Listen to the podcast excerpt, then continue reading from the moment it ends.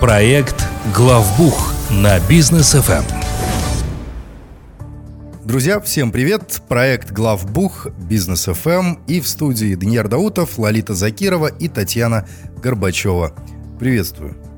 Всем добрый вечер. Добрый вечер. А Лолита и Татьяна у нас э, являются основателями и руководителями группы компании «Аксиса», бухгалтерский аутсорсинг, аудит. Если вам, дорогие слушатели, что-то из этого нужно, то обязательно обращайтесь. Э, в конце программы обязательно по традиции озвучим все контакты, по которым можно будет созвониться, проконсультироваться и что-нибудь заказать для своей компании, для своей бухгалтерии или финансов. Итак, сегодня мы обсуждаем тему IT-компаний в Казахстане. Тема актуальная. IT-сфера у нас раз, развивается. Президент сказал, что давайте 100 тысяч айтишников подготовим для нашей страны. А, зачем все это нужно? Какой тренд сейчас на рынке? Много ли компаний из IT-сектора открывается? Ну и вот та самая релокация, которая у нас началась, да, и вроде айтишники э, приезжали к нам в Казахстан. Закончилась ли эта релокация? Кто-то еще к нам приезжает ли? А, да, спасибо, Даниар. Тема действительно у нас сегодня интересная, мы специально ее выбирали. А, и поводом, конечно, этому послужило то, что очень многие IT-компании за буквально последние 12 месяцев зашли на рынок Казахстана. А, что это для Казахстана означает? Конечно, да, у нас э, Казахстан, а, цифровизация Казахстана идет на самом деле достаточно быстрыми темпами, и Казахстан, конечно же, в этом свете заинтересован в квалифицированных специалистах. И тот факт, что а, к нам зашли IT, IT-компании, говорит о том, что в принципе, значит, весь рынок, а, это, весь рынок Казахстана IT, и в принципе эта специальность, она будет как-то, а, то есть качество специалистов теоретически должно повышаться. Ну, давайте посмотрим, что на самом деле происходит. А, во-первых, Казахстан предоставляет а, для, для того, чтобы развивать свою цифровизацию, Казахстан и наше правительство а, предоставляет значительные льготы именно IT-компаниям. То есть компании, которые заходят в IT, которые продвигают эту сферу, которые помогают развиваться этой нише в Казахстане, они имеют на самом деле достаточно большие льготы. Ну, об этом мы сегодня также чуть позже поговорим. У нас есть а, так называемый а, хаб, а, площадка стартапов Астана Хаб, которая тоже создана именно для этого. А, и одна из, одна из ее целей, во-первых, развивать эту специальность, а во-вторых, все-таки как-то привлекать молодые таланты, чтобы они раскрывались и, в общем-то, двигали нашу а, страну именно в сторону цифровизации, чтобы у нас а, как бы все это двигалось. На самом деле Казахстан уже находится, так сказать, можем сказать, ну не впереди планеты всей, но на достаточно высоком уровне. Потому что то, что у нас очень многие а, правительственные службы, банковские какие-то услуги можно получить, э, так сказать, не, вы, не, не вставая с кресла, даже как бы сидя в пижамке, вот, а говорит о том, что Казахстан на самом деле развивается хорошо. И вот эти вот эти компании, которые заходят в Казахстан, они принципе, как бы наличие специалистов а, говорит о том, что эта ниша будет а, развиваться у нас. Хорошо. А есть ли какие-то отличия в регистрации IT-компаний а, от остальных в Казахстане?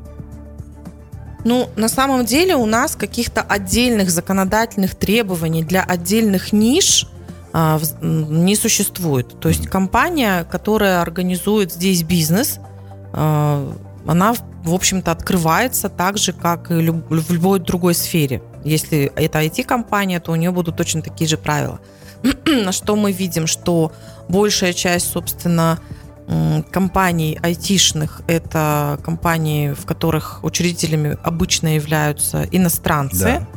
А, и вот, наверное, вот этот вот тренд, его как раз вот последний год мы наблюдаем, когда приезжают иностранные граждане и им в первую очередь здесь нужна так называемая легализация. Угу. Если мы говорим про граждан ЕАЭС, у нас вот в прошлом году, где-то как раз, наверное, в начале марта, после известных событий, да, у нас началась целая истерия на предмет того, что нужна виза инвестора для граждан ЕС. Угу.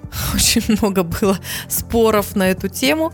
В итоге все-таки поставили точку. Нет, для граждан ЕС никакая виза инвестора не нужна. Но а, если гражданин ЕС приезжает в Казахстан, то есть другой какой-то страны, приезжает в Казахстан и хочет здесь, а, собственно, организовать компанию, то ему нужно в первую очередь получить ИИН, дальше, соответственно, он получает электронную цифровую подпись.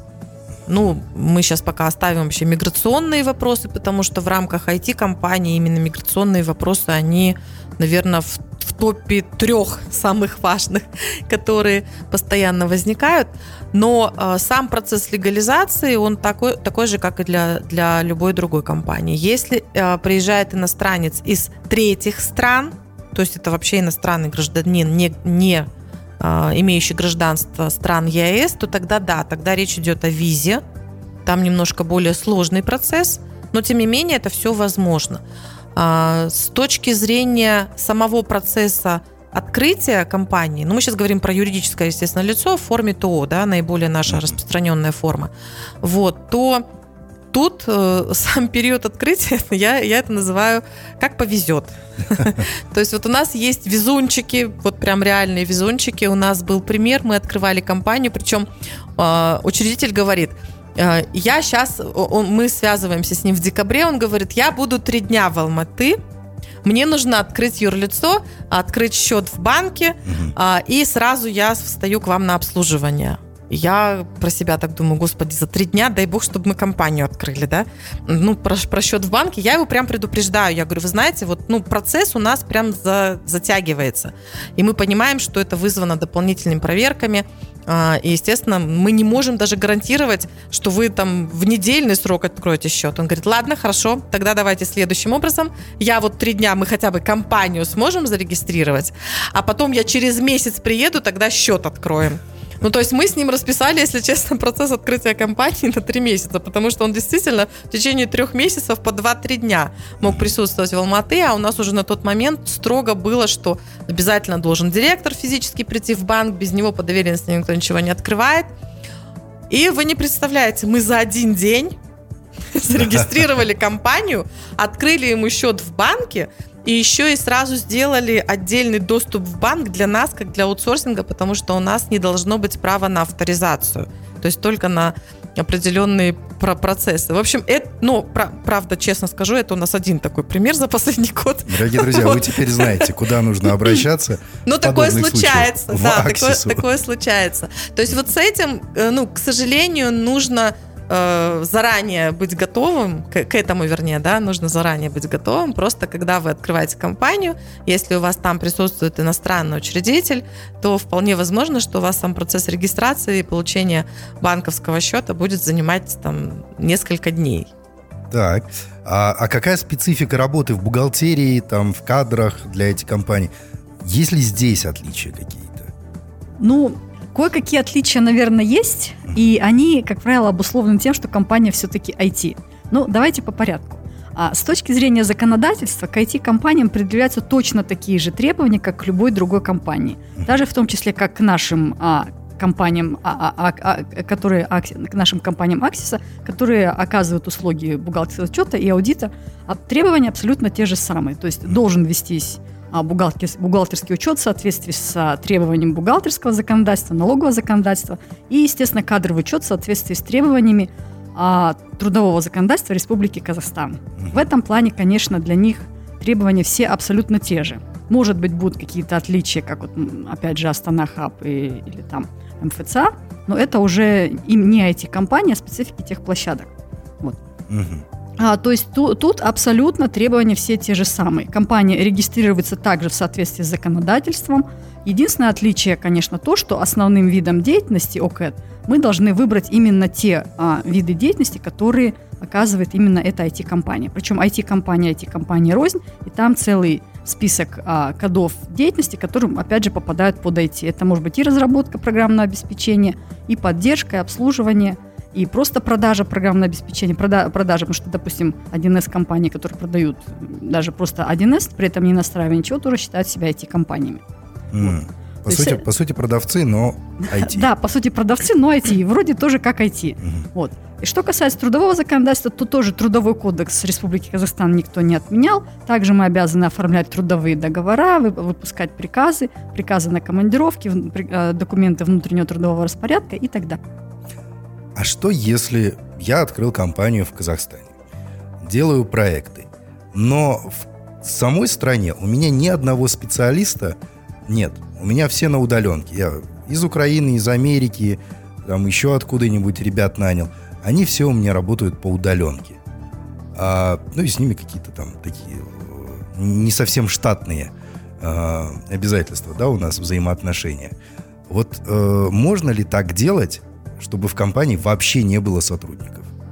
Ну, э, имеется в виду не то, что вообще нет сотрудников, Ну, а что они физически не в офисе, Физически, да? да, не в Казахстане. Ну, Ну, тут можно. момент такой, э, значит, э, вообще тренды постпандемийные, назовем их так, да, это касается не только вообще айтишников, это абсолютно всех. Э, Нам иногда бухгалтеров сложно в офис загнать, они все хотят на удаленке сидеть. Вот, но эм, в принципе очень много компаний, в которых э, сотрудники работают удаленно. А, Опять же, какие-то сферы это, ну, прям позволяют сделать, да, там, дворникам сложно удаленно работать, например. Вот, но, тем не менее, есть определенные сферы, и IT это вот впереди планеты всей. А, Дело в том, что у нас просто в Аксисе много IT-компаний, это одно из наших э, основных направлений э, наших клиентов, и мы поэтому специфику работы с айтишниками знаем достаточно глубоко. И мы знаем прекрасно, что айтишники, они, э, с одной стороны, ну, я так назову, избалованы немножко, да, работодателями, потому что Да не их немножко. прям Они- перекупают. Они обнаглевшие, честно скажем. Давайте так. Ну хорошо, их, их как бы перекупают с одной компании в другую, их стараются мотивировать различными вообще способами, не только денежными, а потому что у нас там мотивация разная может быть, да. А, Им позволительно работать там в любое время дня и ночи, как ты хочешь, где ты хочешь, откуда ты хочешь. И, ну, действительно, большая часть айтишников, они удаленно сидят где-то там по городам и весям и чего-то там делают. Если работодателя это устраивает, то почему нет? Ради бога, это не запрещено. Абсолютно. Тем более сейчас у нас э, уже есть поправки в наш трудовой кодекс.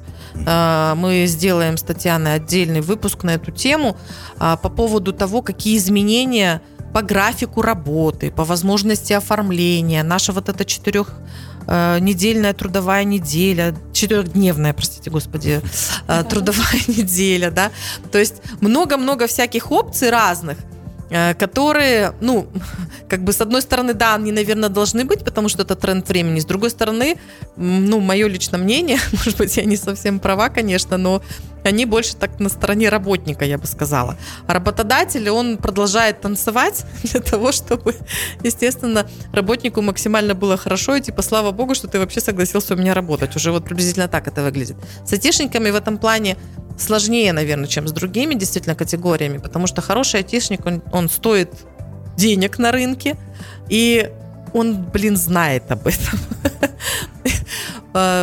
Но что еще нужно отметить? Когда у вас в компании, в IT-компании, все ваши программисты на удаленке, это ок. Оформите это, главное, правильно, и с этим живите, ничего страшного. Но э, это нужно отметить не только айтишным компаниям, а вообще всем компаниям. Если вы присутствуете в Казахстане, у нас, к великому сожалению, до сих пор институт вот этого контроля по адресу регистрации, он принимает, ну, какие-то, на мой взгляд, уже идиотские формы. Потому что э, ну, во всем мире, в принципе, уже по-другому все это работает. Ты, главное, плати налоги, да, ты выполняй свои обязательства перед э, законом. И никто тебя не будет третировать, если ты не сидишь физически по адресу. Но упаси Господь, у нас, если пришел инспектор с проверкой, есть ли ты по адресу, регистрация тебя там нет, Мгм. то тушесвет бросай гранату, ты потом будешь бегать и доказывать, что ты молодец. А, Вот поэтому, если у вас все на удаленке, обеспечьте, пожалуйста, чтобы у вас хотя бы девочка-администратор сидела в офисе и принимала таких посетителей. Ну или наймите эту девочку, пожалуйста, в Аксисе. Тоже как вариант, вариант удаленного офиса, да. Но это у нас от- отдельная, отдельная услуга, опять же, это отдельные вопросы затрагивающие. Не, не тема сегодняшнего эфира. Не, ну, если есть такая услуга, почему бы о ней не сказать? А, так, давайте э, прервемся на рекламную паузу. После продолжим. Проект «Главбух» на Бизнес ФМ. Так, друзья, мы возвращаемся в студию. Сегодня обсуждаем тему IT-компаний в Казахстане. Э, Как их открывать, регистрировать, э, взаимодействовать с сотрудниками, ну, с программистами, с айтишниками. И э, теперь хочется узнать, Лолита, Татьяна, нужна ли для IT-компании регистрация в Астана-хабе, в МФЦА где-нибудь, или можно вообще, минуя эти организации, спокойно себе работать? Ну, а а, давайте немножко для наших слушателей расскажем, что такое Астана Хаб и МФЦА. Астана Хаб – это площадка IT-стартапов, которая специально была открыта в Казахстане, чтобы привлекать таланты и в то же время давать компаниям какие-то льготы, чтобы именно развивалась IT-сфера. МФЦА – это Международный финансовый центр Астана. Этот центр был создан именно для разли- развития финансового рынка. То есть, по сути, он к IT не имеет никакого отношения. И давайте теперь разберемся, нужна ли не нужна регистрация. Поскольку Астана Хаб именно IT, предназначена для IT-компаний и, и, и, участие в Астана Хаб дает компаниям определенные налоговые льготы, то, естественно, компании могут просчитать и посмотреть, насколько эти льготы им выгодны, вот, и присоединиться, подать заявку и зарегистрироваться на этой площадке. Это позволит им освободиться от а, а, налогов, в том числе КПН и НДС. Суммы значительные, а, обязательства нет, но а, регистрация там э, определенно даст эти льготы.